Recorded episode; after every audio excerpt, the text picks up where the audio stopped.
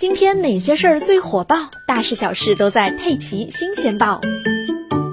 四月二十一日，印度尼西亚军方领导人对外宣布，该国一艘二零九型潜艇在演习中失踪。失踪时，艇上载有五十三人。目前，印尼海军正在进行搜救。今天是搜救工作的第二天。印尼的空中搜救人员在潜艇失踪地点附近海域发现了燃油泄漏的痕迹。目前，印尼海军已经部署了两艘配备声纳系统的军舰协助搜救。印尼外交部发布的一份声明称，印尼已经向多国发出了援助请求。目前，澳大利亚、新加坡和印度都对此做出了回应。澳大利亚外交部部长表示，澳大利亚国防军将尽我们所能的提供帮助。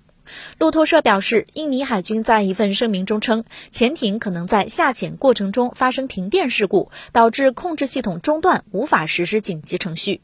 南加拉号可能会沉入六百至七百米的深海中。印尼一位官员表示，南加拉号的设计最大潜深只有二百五十米。印尼海军方面表示，在水面发现的漏油可能意味着潜艇油箱受损，但也可能是机组人员发出的信号。